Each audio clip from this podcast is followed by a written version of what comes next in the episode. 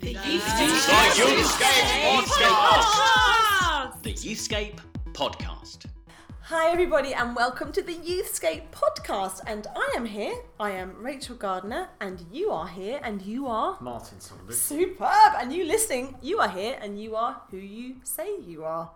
But anyway, we're thinking today about campaigns and justice and capturing young people's imagination to be peacemakers and world changers. And, and we are very old, Martin. We often talk about how old we are. Do you remember as a teenager, sort of what captured your imagination in terms of like, because I think we're quite egocentric, we're quite tribe centric, it's about us and our family and our world, but and, and our little community. But were there any things that like just really captured you, made you go, oh my goodness, there's a bigger world out there, and because I love Jesus, I've got to do something about that, and that matters to him. Can you remember any sort of I specific think it was um, things? when Henry VIII moved on to his third wife. Oh, was it? Was there a big outcry? Yeah, we was said- there a bit of hashtag movement? Was there? Four is too many. Yeah, that was the that was the movement. Uh, no, I am feeling old today. Sorry. Oh, uh, yeah. Uh, well, I don't remember particularly a social justice movement that I, I Mm. got involved in. I remember there being things like March for Jesus. oh a yes, sort of a go yeah. public on the streets with your faith. We Yes. actually w- went into London the day after I became a Christian, actually. So I can date becoming a Christian by the date Oh, of March for Jesus yes. London. And uh, I uh, told Graham Kendrick the other day, and he had a little tear in his eye. Oh. You know, that makes. Do you know I what? Let's love just stop there because Graham. that sounds like I hang out with Graham Kendrick. Kendrick. But I he don't. does, he it's comes the only to time I've ever met him. But he won't care. He, he'll be totally fine But I with you did say you him. hang out with him. I did he won't tell mind. Graham, as I like to call him. Um, Kenders. Kenders. I yeah, love Graham. he. Um, I made a joke about Ken, Graham Kendrick, Anna Kendrick, and Kendrick Lamar, Did and you? Uh, yeah, he didn't get it. Oh. Yeah, it, was, it, it was lost on him. Oh, bless him. I, Anyway. say, I tweeted him recently because my daughter's school sang Shine Jesus Shine. and I Oh, tweeted him. glory! I was like, it's 300 kids, Graham, singing your legacy. It's Yeah, beautiful. But anyway. that's another thirty p in the Yeah. Make Way Music Trust. But yeah, March for Jesus, I remember at Hayward's Heath hitting the streets with, with Shine Jesus Shine. Yeah. And it felt extraordinary. Yeah. Maybe, maybe that was the forerunner in the sense of our generation saying, if the church is taken to the streets, what is it that God wants us to do while we're here? yeah, yeah. And then and then I guess that it wasn't when I was a teenager. It was when I was in my twenties. But that Make Poverty History. yes. As a movement Yes. was the was the only time I, I feel like maybe it's been overdone now, but the wearing a wristband actually meant something. yes. And uh, and I think there was a real concerted effort for that year Mhm. of, of That believing that we were going to do something about Yeah. poverty and injustice uh, in the developing world. And Mm. and so that was a, that's a little bit more recent, isn't it? But uh, what was it for you? No, no, it'd be the same for me. March for Jesus, Make Poverty History. Producer Rachel mentioned uh, a greener Burkina, and I think I do remember that at Spring Harvest. I do remember finding out about another part of the world and being um, being amazed that, of course, actually we should be caring about the environment. I remember quite a lot of the things for me growing up. It was things like getting presents to prisoners' kids. So that was a massive thing I was involved with. Lots to do with orphans and orphanages, and that's an mm. interesting conversation at the moment globally. course it is. Actually, is it right that we get involved in supporting orphanages, or should we be looking at new, innovative ways for children to actually become permanently part of families?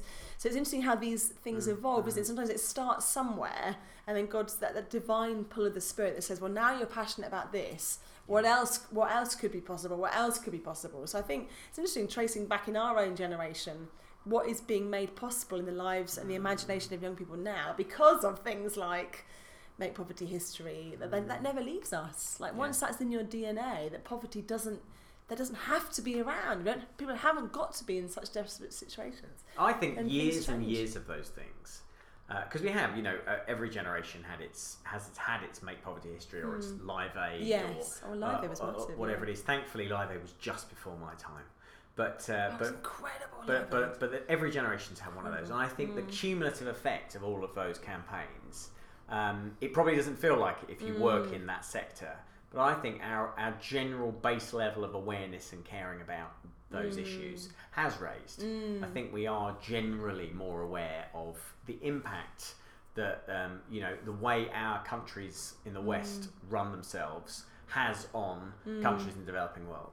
I think we have more of a, a, a sense of inequality and injustice than maybe previous generations did. So there's some good stuff happening, some signs of encouragement, and the conversation has probably broadened and moved on now. Mm. And the uh, the big, maybe I mean, there's lots of big issues of our day, but maybe the biggest conversation of our day uh, in is really around the issue of what we're doing to the planet. Mm. And I think I think back to when I was a teenager, and you know the the, the sort of green lobby was seen as A little bit, yeah. you know the fringe, the Mhm. fringe of, of, of justice. Mhm. Um, we didn't really, you know, we knew about the ozone layer and Mm-hmm. we knew some bad stuff was going to happen.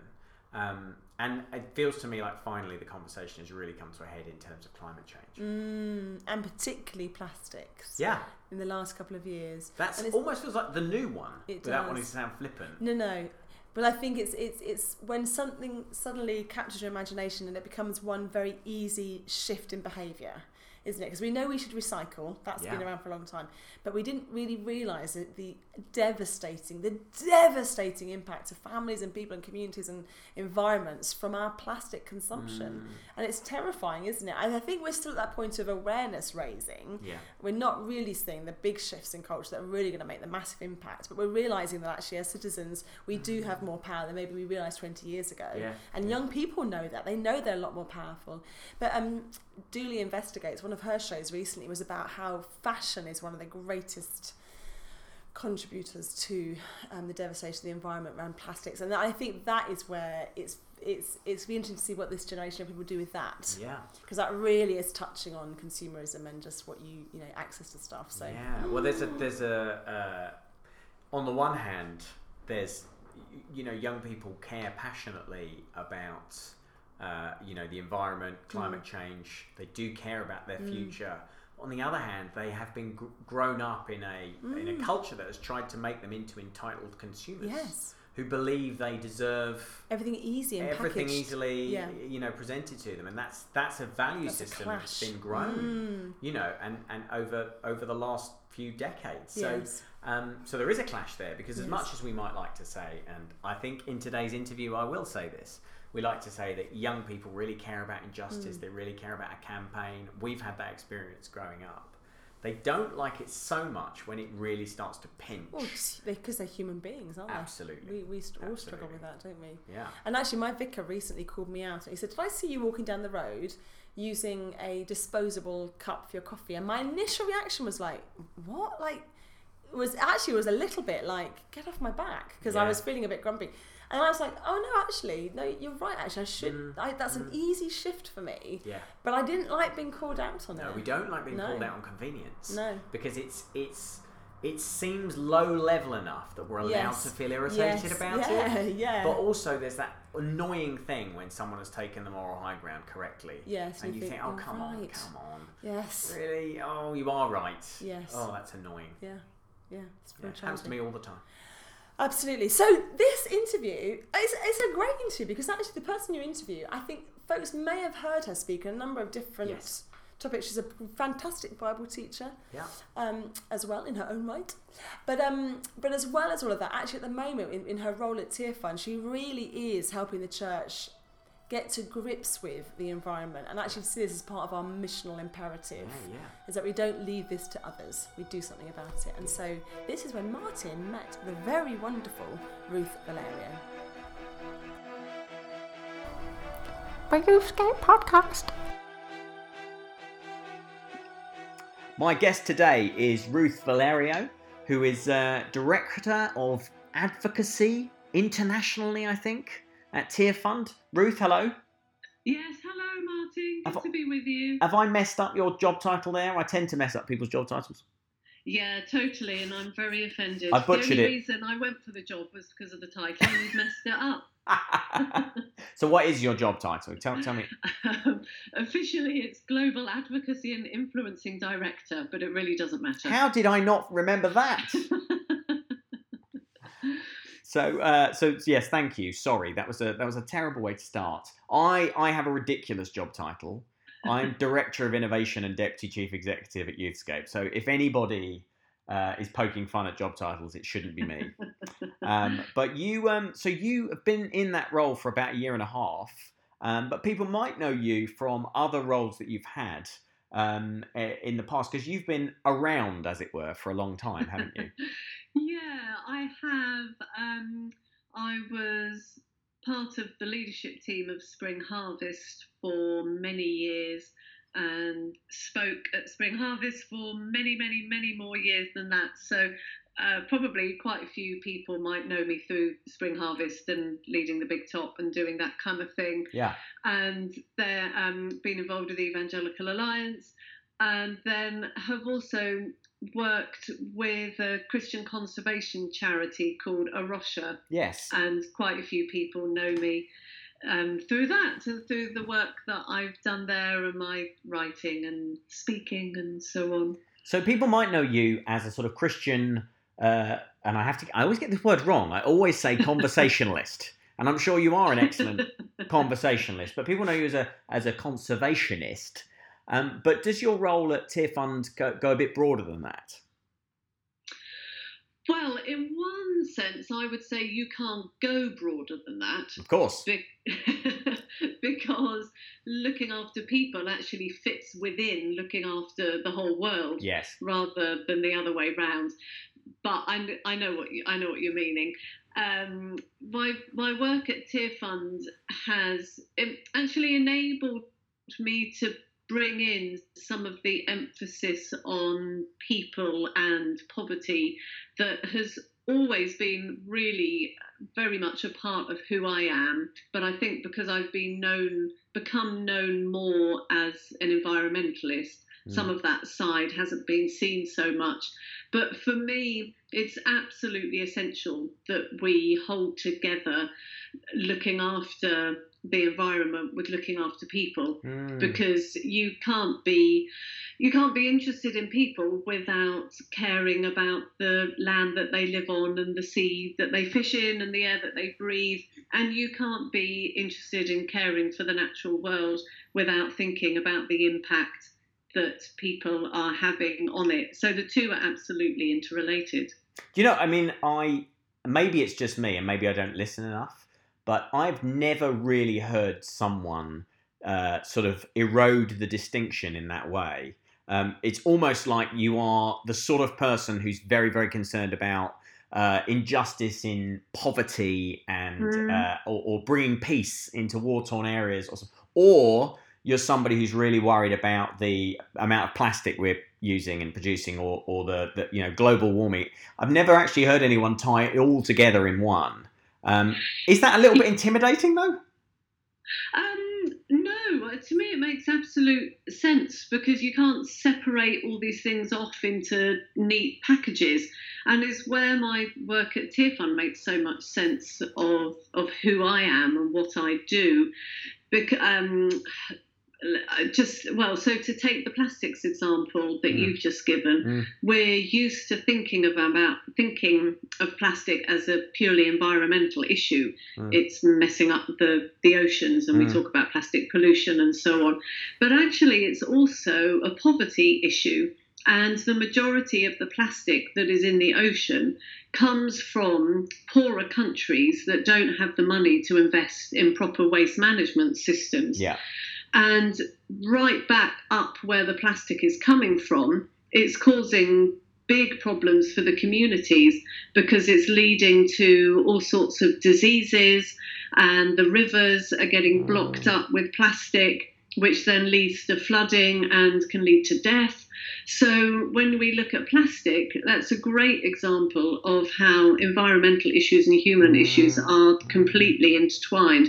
And the days really are long gone where where you fight against you know the environmentalist and the the social justice person i we know that we live in a world that's so interrelated Mm. that you have to be concerned about all of it together Mm, mm. So, just but thinking particularly about uh, as a way in, maybe to that stuff, um, Hmm. issues of environmental uh, environmentalism and um, uh, uh, conservation. It seems to me that that is something that young people, which is kind of the um, you know most of us listening to this this podcast will work with young people. It's something that they very easily get uh, passionate about and Mhm. concerned about, and I, I'm not sure that's just you know as selfish grown ups, we might think that's because they're worried about their future. But I also think they have a real innate sense of responsibility for the planet, um, which is quite exciting, isn't it? Um, you have teenagers yourself, don't you? Yes, I do. Two girls, 15 and 18. And so, do they get passionate about this stuff? I presume it's hard. I mean, I hate, I hate, I would hate it if the answer to this was no. I think, Mum, will you stop going on about the plastic? I know. Well, yeah, I do feel like they haven't really stood a chance.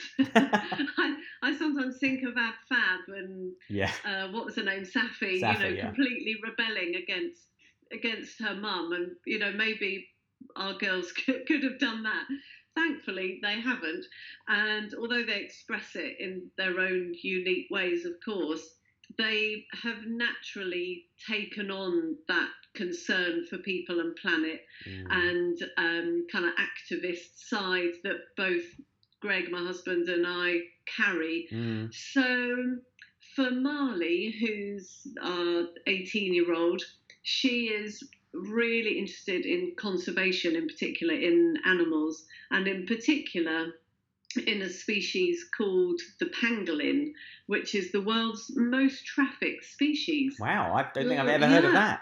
Oh, it, oh, oh, we haven't got time for me to go into it. Just uh, put it into your search engine, find out about the pangolin. It's the most incredible creature, and Oh. it is the world's most trafficked species. So we need to know about it. Yeah. And she's she's doing all sorts of things around that. She set up a pangolin Facebook page, and she's going out to volunteer with a Rocha in Ghana um, in the new year, looking at pangolin projects there. She's going to study zoology at university, so she's really taking that in, and in how she lives as well. Mm. Just just the kind of general lifestyle stuff around not using plastic. Uh, both of the girls have stopped eating meat now. My youngest, Jemba, who's 15, she's particularly interested in the rainforest and in the impact that palm oil is having Mm. on them, um, and particular because of the orangutans. So she actually stopped eating any product with palm oil in when she was eight Wow. and has continued that. Yeah, I know. I thought, oh, you know, well, that won't last. But from eight now she's 15 and she still does that. So, and she would like to be an environmental lawyer Wow. when she grows up. That's what she's pursuing. So, both of them, in their own ways, have got it and caught it and understand that, you know, this Mm. isn't just a, a kind of important issue. This, this is the most important thing facing us. Mm. And in order for our economy to be healthy, which is what we spend a lot of our time thinking about, we need a healthy environment. Yeah. If our environment goes down, everything goes down. So Mm. we have all got to be involved with this. I guess they, they never stood a chance, did they, with, with you as parents, really? That was unlikely. I presume I presume when they're really kind of cross with you and having one of those teenage strop moments, they like go and mess about with the recycling a bit.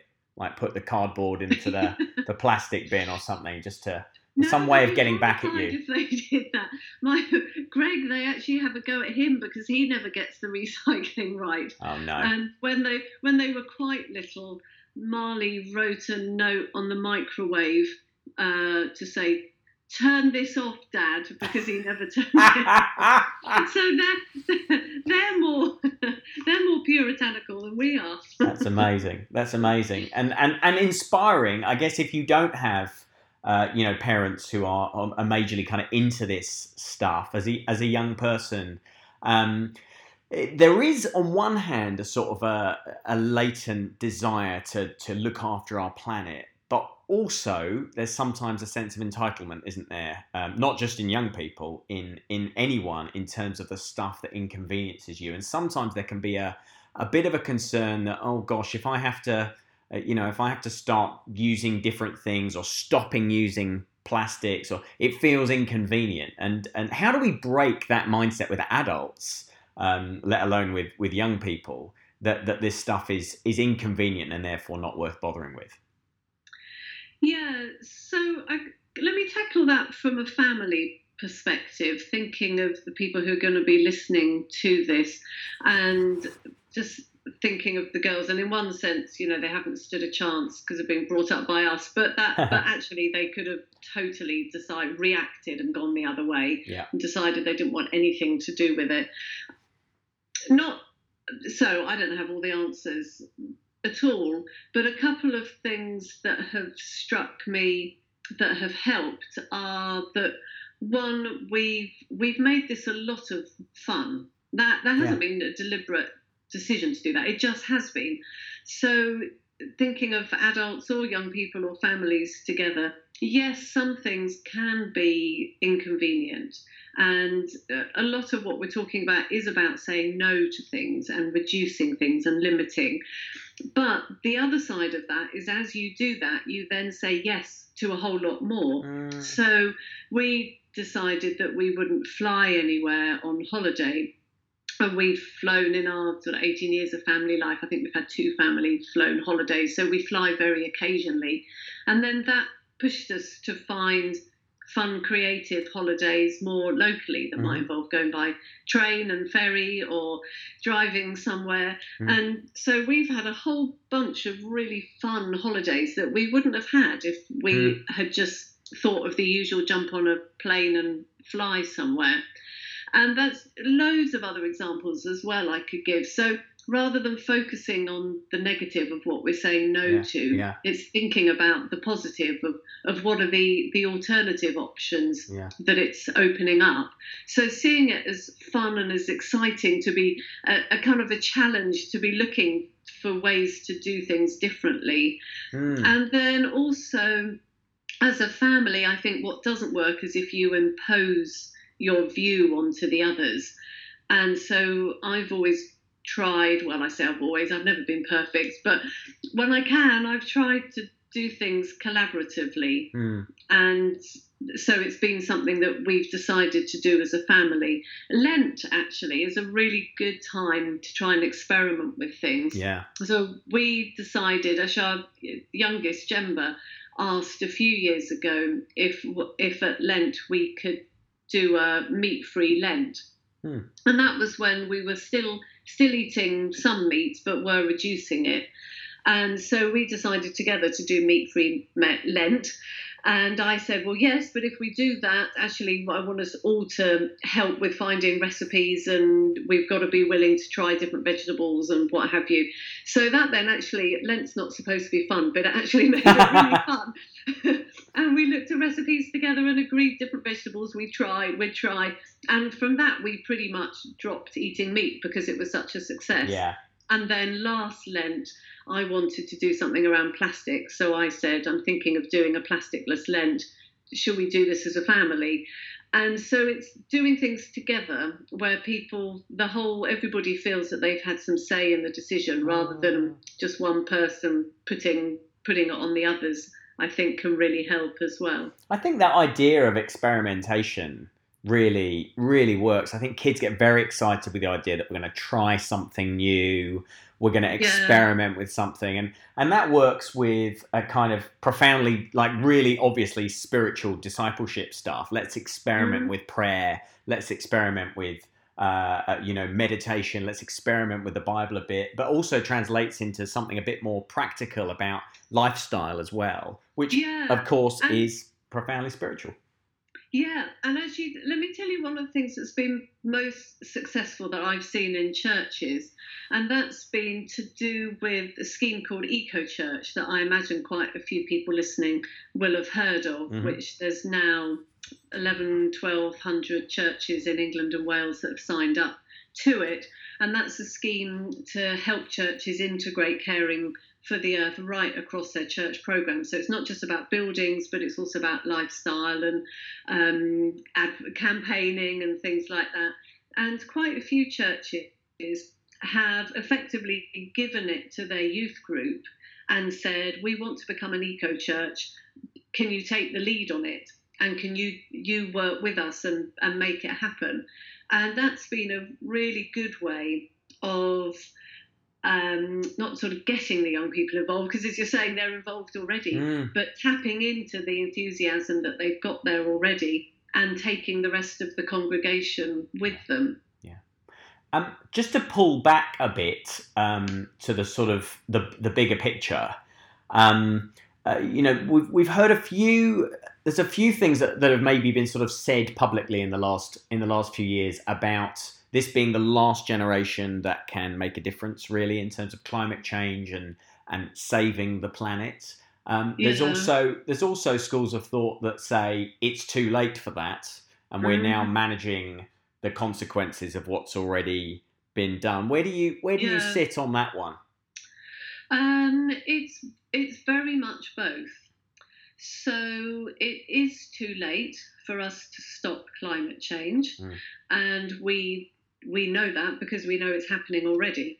So all of the communities that we work with at Tier Fund tell us that, that climate change is one of the big issues that they're focusing on and that they're experiencing with the rains not coming, droughts, floods, etc. So this isn't a future thing. Is it going to happen or not? Is it too late?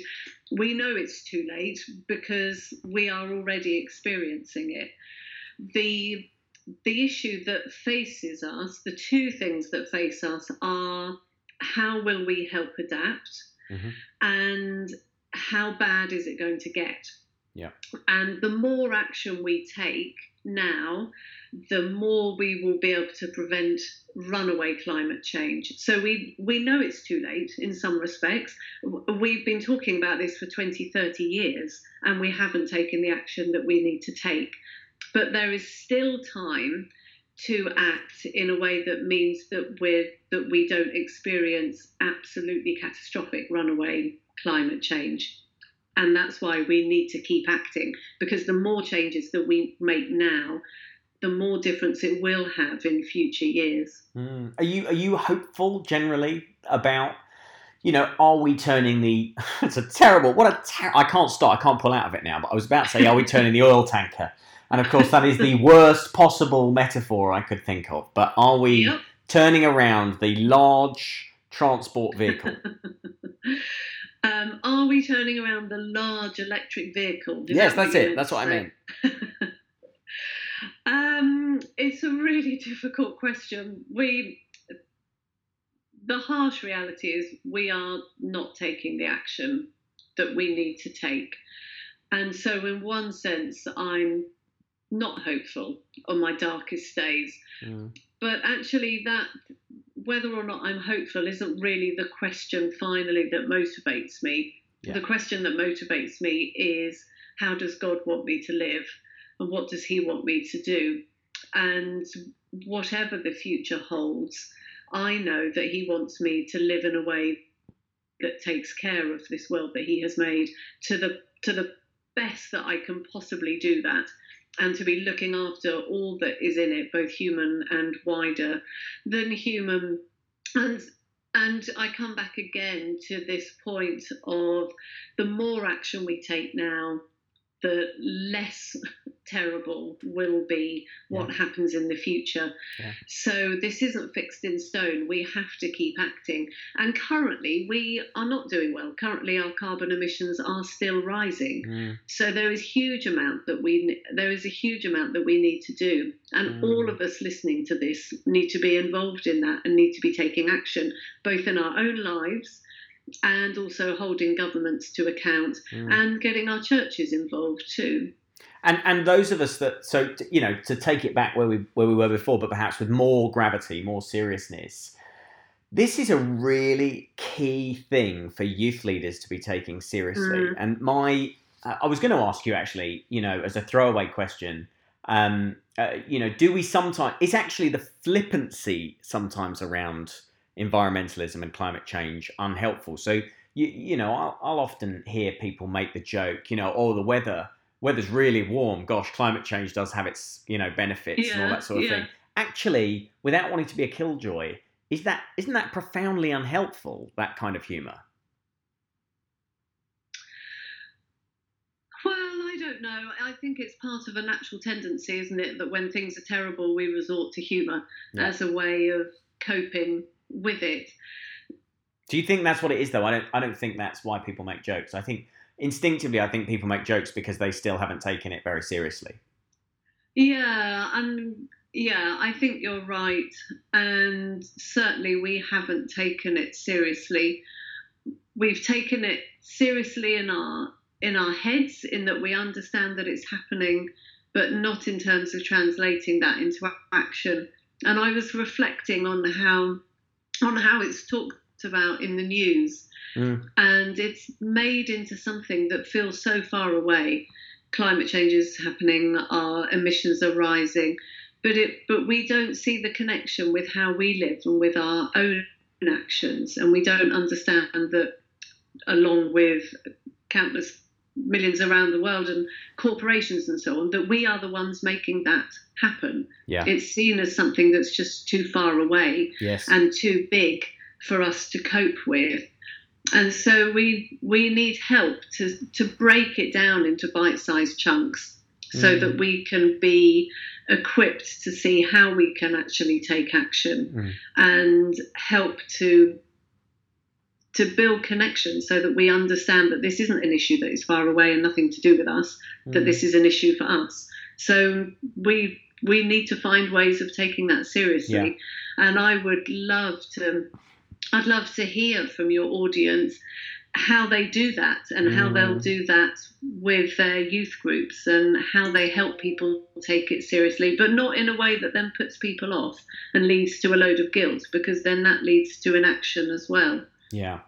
I'm sorry, there was a little noise there that will have been a notification on my computer, right for which I'm recording that. So that'll. Uh, and I, I think the listeners to this podcast enjoy the slightly shambolic nature of, of certainly my parts of the uh, of the recording. So just to sort of get back then, so I, where I think I was going was um, this is really seriously important for youth leaders um, Mm. because as we disciple young people, as we explain to them what it means to live as a Christian in the world, um, you know, the the issue of stewarding, caring for the planet that's been created for us, um, uh, you know, is vital, isn't it? It's a massive discipleship issue, and it shows up your your attitude hundred percent. Uh, You know, actually, uh, if you treat your uh, planet well, that is an act of worship, isn't it?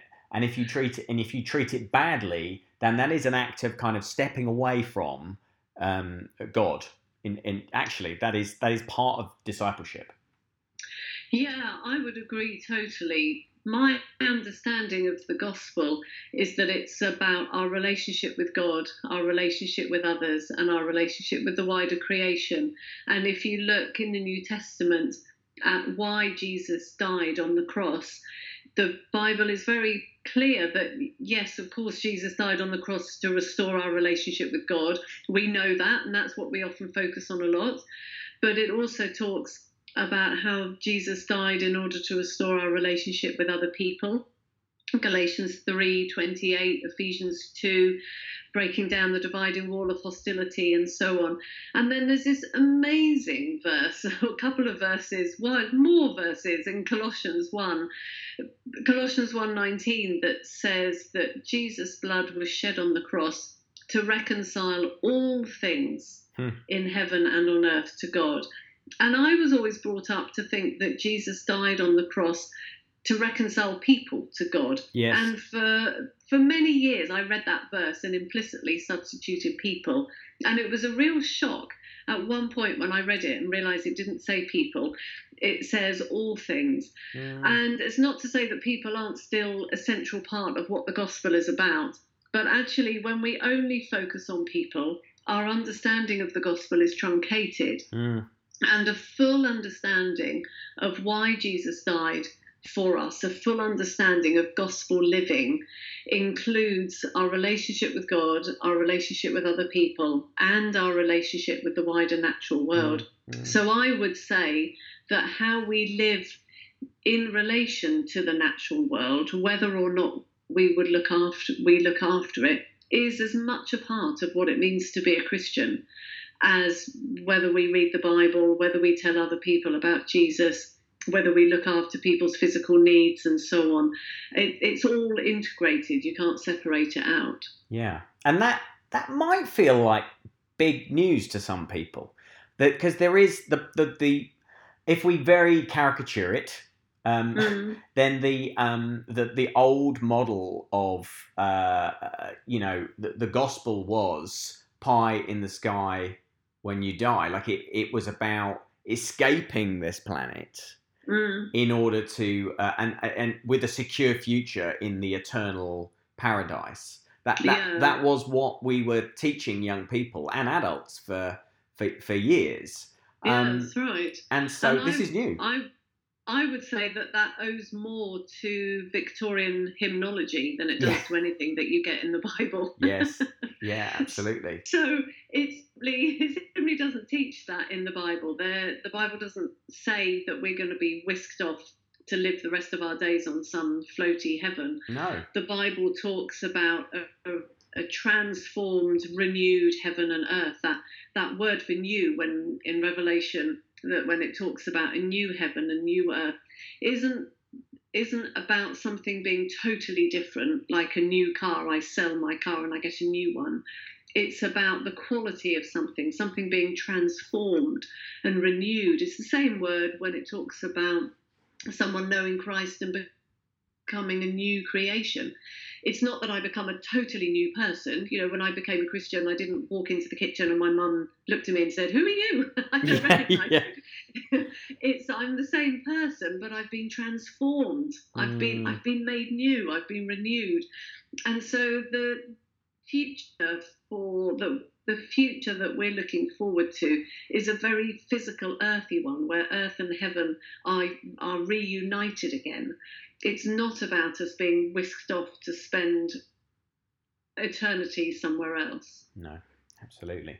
So, um, I guess getting really practical then, uh, if Mm. we are going to take this seriously in our youth groups with young people, um, uh, you know, what are the starting points for any any youth group to dig into this stuff? Um, and I, you know, not I'm not just thinking, um, you know, in terms of practical campaigns you can get involved in and things, but how do you start to address this with with teenagers in a way that will uh, really kind of stick and and could become lifestyle affecting for them. Hmm. So I think you need a way of bringing together action and reflection. Mhm. And I think I would actually start with action in some way. And that might be through getting involved in a campaign.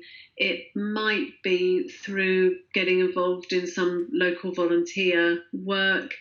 It might be through taking the the whole youth group out on um on something like a, a Tearfund volunteer trip where you spend time with the community and actually see the impact that climate change is happening Mm. and at the same time while you're being active around things then do the reflection so i i think it's i wouldn't advise that you just sit down and do a bible study Okay. because I think that the reflection comes off the back of what people are actually seeing and experiencing. Mhm. So you have that action and reflection at the same time. Mm. So by all means, please do do a Bible study Mhm. because because we really want our young people to understand biblically why this is a part of Christian discipleship. But don't do it in isolation. Mm. Get involved in doing some stuff as well. And so the Bible study isn't a theoretical thing happening in, a, in Mm. abstraction, but is enabling them to reflect and to learn on the practical experiences that they're having as well. Yeah, it is that sort of. It's the both and, isn't it? It's it's giving them a chance to read something, to pray about it, but then to Mm. act, uh, to sort of see practically what this looks like in in reality, and then, as you say. Yeah. So it's, it's kind of four stages, really, isn't it? Pray, read, act, and reflection as well. You know, Yeah. trying to learn from it so that it makes some lasting impact on your on your life. Yeah, and there's something very important about doing it as a group as well. So thinking back back to your question that sometimes this is inconvenient and, and how can we break through that? I think when Mm. we're trying to do some of these things on our own that, that can be different and can be countercultural, it can be hard.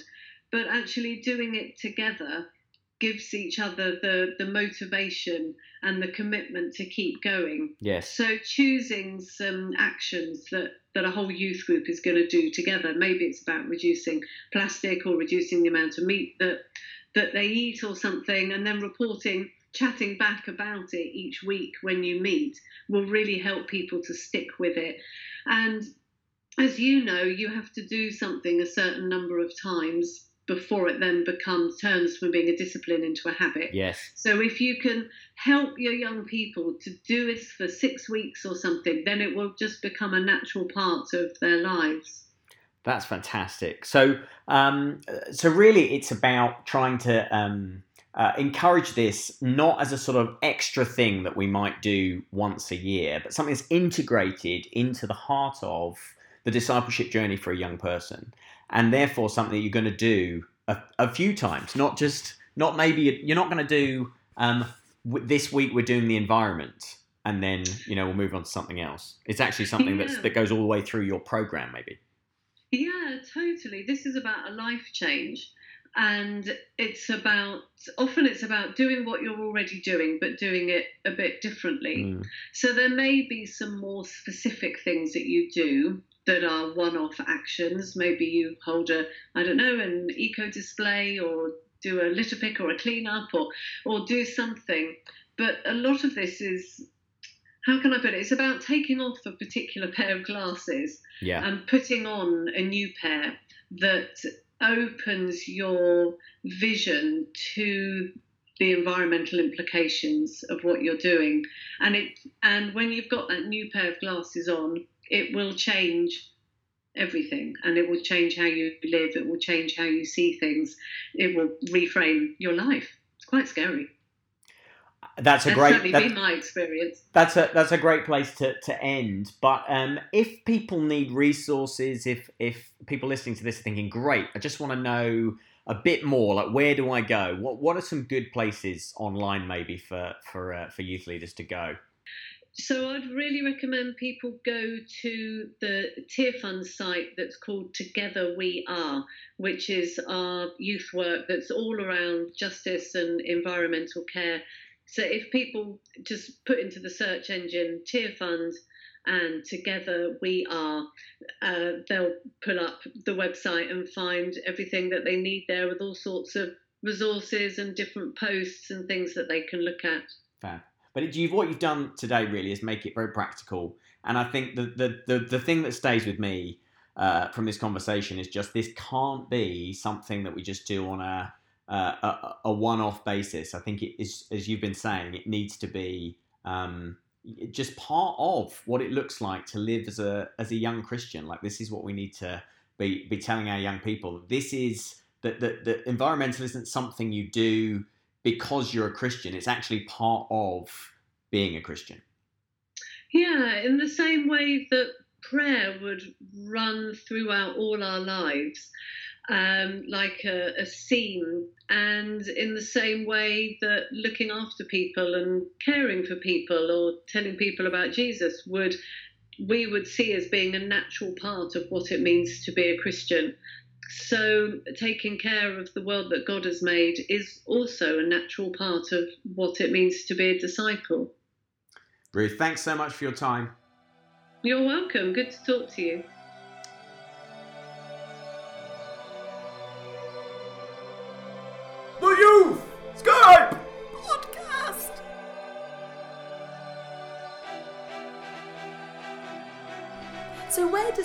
This do you think, Martin, for us as as youth workers with and I'm going to put it out there now, it's a little bit extreme, but we've got a brand new um, Primark that has opened up where we live. It's massive. We already had one, we've now got a much bigger one. And I know with young people that I work with that um, young people who are low income families, Primark is ideal because you can get loads of stuff very, very cheaply. But we also know that fashion is a big fast fashion is a big, big issue. So how do we do this? Because I, I'm sat here wearing a pair of boots that cost a decent amount of money and a jacket and a skirt that I've thought about where I bought it from and I have the money to do that. So I have a position of power in their lives, but I also have a position of um, I have stuff of advantage. So how do we engage with these conversations with young people themselves who are very vulnerable and are simply trying to survive in a culture that says you've got to be turning out the new stuff? Yeah. and they had that easy at their fingertips for a tenner. Yeah. You get a new outfit. It's very difficult how we do this without sounding like from my position of advantage, I want you to change how you yeah. live. So I think, as as with many moral issues, the best approach is to present information and to educate and to say, do you really know what's going on here? Do Mm. you know how culture is telling you one story here, but something else might be going on? Mm. So. Do you, for instance, know the supply chain? Do you Mm, know? great, do you know the journey that your pair of five pound jeans Mm. has taken? That's another thing. You know, a lot of a lot of kids don't know that you can actually walk into a charity shop and buy decent Mm. clothes. So they don't know there's other routes to getting clothes cheaply, which is you know, Or swapping clothes. or swapping yeah. clothes, and and maybe that is something you can do with Yeah. your young people. Yes, yeah. You know, swap and, shop. and, and actually run a little swap shop or something Yeah. like that. But I don't I don't think it's our place at all to beat kids over No. the head with No. um uh, you know with with any kind of moral issue. Mm. Um, and and with with this it's just the same. But I think if we can give them the information Yes. and then enable them to make different choices. Then, then I think we've done an appropriate amount there, Mm. um, without really guilting them and, and bringing out the fact that there is this, you know, inequality and inability to actually, you know, there is a reason why those young people shop at Primark, mm. and, and it's that the things cost three, four pounds, mm. and they only have Yes. three, four pounds. Absolutely. So we have to address that. Yes, absolutely, and and to allow to call out the activists within them and that deep sense Yeah. of injustice, then feel that and And the creativity, the innovation, yes, the creativity to say, okay, how are we gonna, how are we gonna make clothes, you know, available Yes. at an affordable price, Yes. without it having a knock-on effect. And or, yeah, and absolutely, and also fashion doesn't need to dictate to you what you wear because actually it's such a straitjacket, isn't it? Still, actually wear what you know. Do you do you like that? Don't just like that because it's fashionable. Wear something that you want to wear, and I think giving that is a beautiful opportunity to give extra messages, isn't it? Actually, use fashion to express who you are. That is both ethically good, but also is is freeing young people up to be themselves. And I was just kind of be following along with the fashion. I thought you were going to suggest you were going to wear a straitjacket. As like some Well, it cool like am, fashion statement. Rachel, you've worn some bizarre things, but a straitjacket would be would be Well- one step beyond. Well, I, I think because my family were homeless when I was a teenager and there was no such thing as the Primarks of today then. In fact, actually, Topshop was coming in when I was 15. That's how old I am.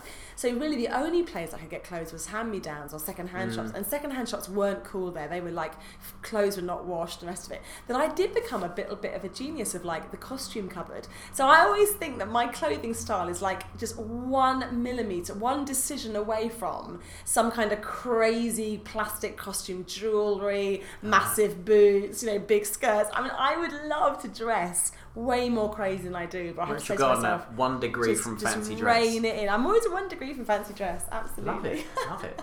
Do you know I um, I'm gonna just to, on a different subject. Yes. I'm a bit grumpy about something. I thought you looked a bit. grumpy. what? I- what's I- going well, it's just on? annoying me at the moment. I just Oh, want to mention it to you, see what you think. Okay. I just I want your opinion yes. on this. Go go. so it's a little bit of a bugbear of mine at the moment. about me personally. Yes, Oh, you've right. irritated me. Okay. No, no, it's not that. It's not not you. Not you.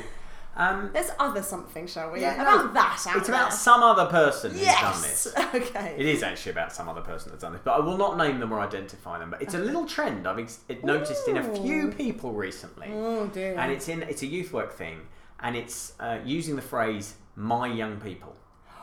that that has a circular kind of. I hear that every sort of ten years that re-emerges. Yeah, yeah. My It's young people challenged. have been doing this. My young people are meeting tonight. I love Mm. my young people. It's great that you love the young people with which you work, but they're not your young people. Mm. And there's something slightly dodgy in terms of identity Possessive. going on there when you call them your young people. Mm. They're never your young people.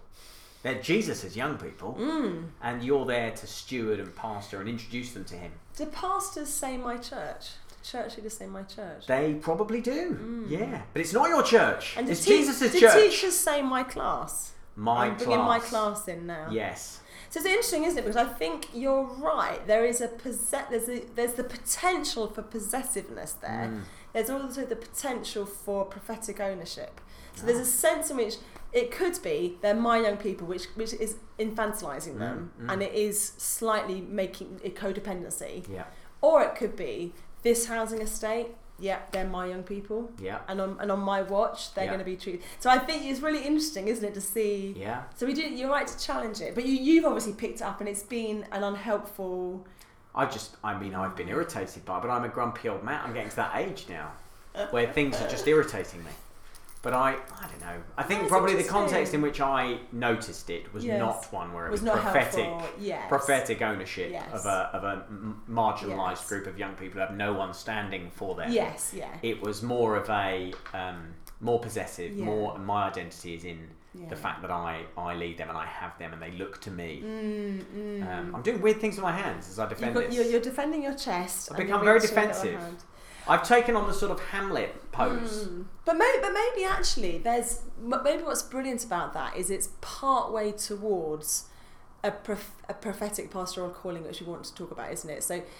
If, if it just stays, these are my young people and I decide what's right for them, that's unhelpful. Mm. But if it's on a journey of saying, actually, Lord, these young people in this area, you've Mm. asked us to for. I heard a, a, an Anglican priest recently. I said to him, "Why, why do you, why do you choose to be an Anglican priest? Not my husband." and this guy said, "Well, actually, there's something about when you're ordained as a leader, and you know, I, I, I think I'll take this for youth ministry and any form of, of Christian leadership."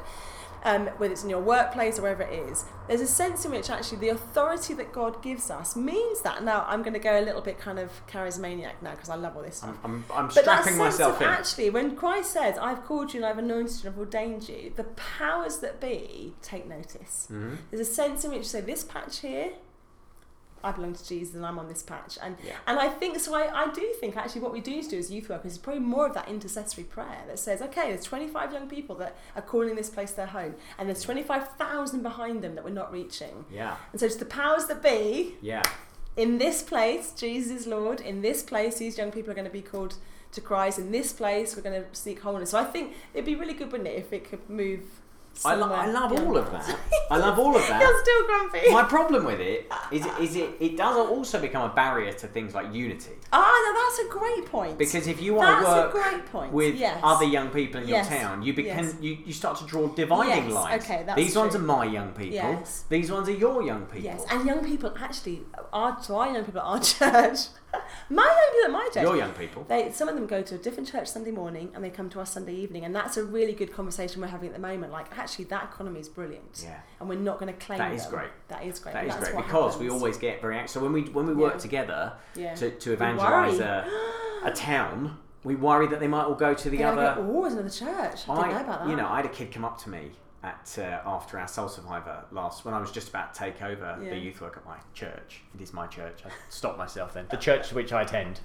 And he came up to me and he said, uh, he said, well, you know, I just hope all the kids from your church don't start coming to our youth group because it's better.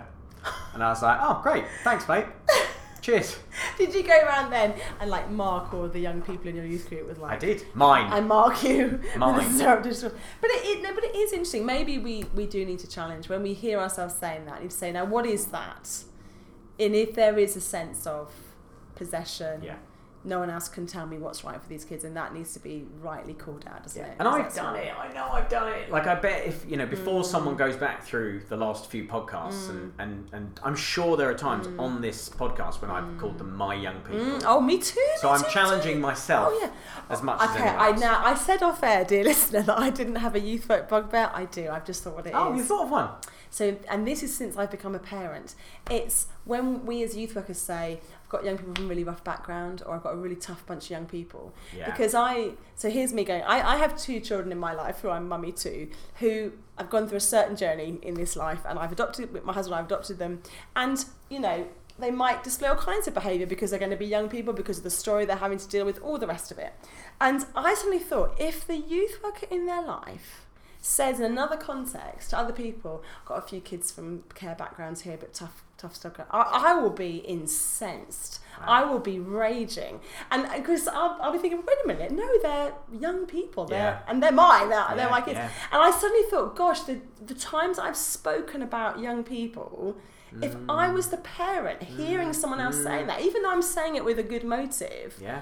I would that be okay? Would that sit well with me as a parent? So I think watching that kind of language that that when we sort of we refer to our young people being difficult because they come from a certain Yeah, yeah, background yeah. or because they come from a certain housing estate or because of, a, of an issue they face and if that was my child and someone Yeah. was talking like that about them I would Does I'd that be so extend into young people who are you know, on the autistic Well, I spectrum. think it does. But exhibit yes. behavioural I think it does. So I think we can absolutely say there are young people we work with who have vulnerabilities. That's a statement of fact. That's not a pejorative Mm-hmm. kind of I'm assessing their behaviour as not okay. But when we Mm. say, oh, I've got a really bunch of difficult kids, Yeah. actually, what do we mean by that? Yeah, yeah. They're difficult. Well, they're probably difficult for very real reasons Yeah, that we need. So I think that's a challenge to me. So. Good. You got, you got cross then. I did get cross. I suddenly thought that protection of Yeah. don't talk to them about my children is difficult. They might be going through difficult things, but they're not difficult children. Yeah. So yeah. Anyway, there we go.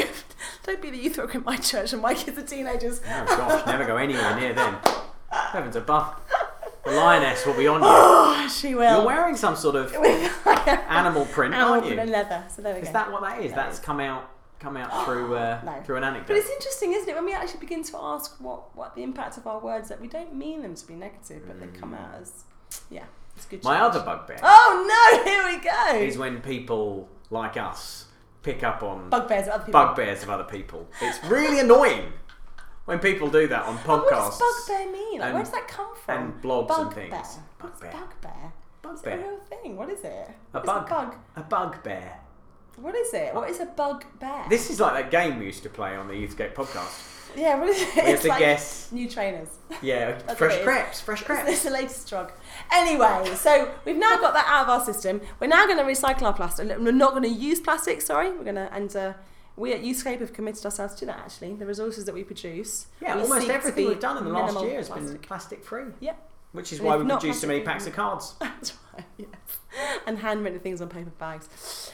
But thus endeth podcast for this week, I feel, Martin. Yes, we should do just the shout outs. Yeah, This is the brilliant. last time I'm going to do you, This just is so you're aware. plastic free shout This is the goodbye to Sarah Figuera, Dan Randall. uh, Westy and Connor. And Nazarene College Youth Ministry cohort. Can I have a mug, please? I haven't got a mug. Thank you. Didn't send her a mug.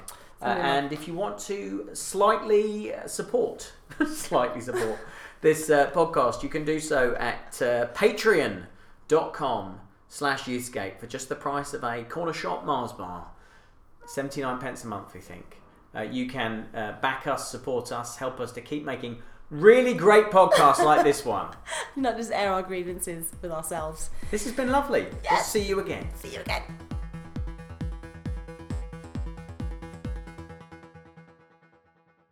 I was I was lying. This is going out live to ten thousand youth workers. Not really. yeah.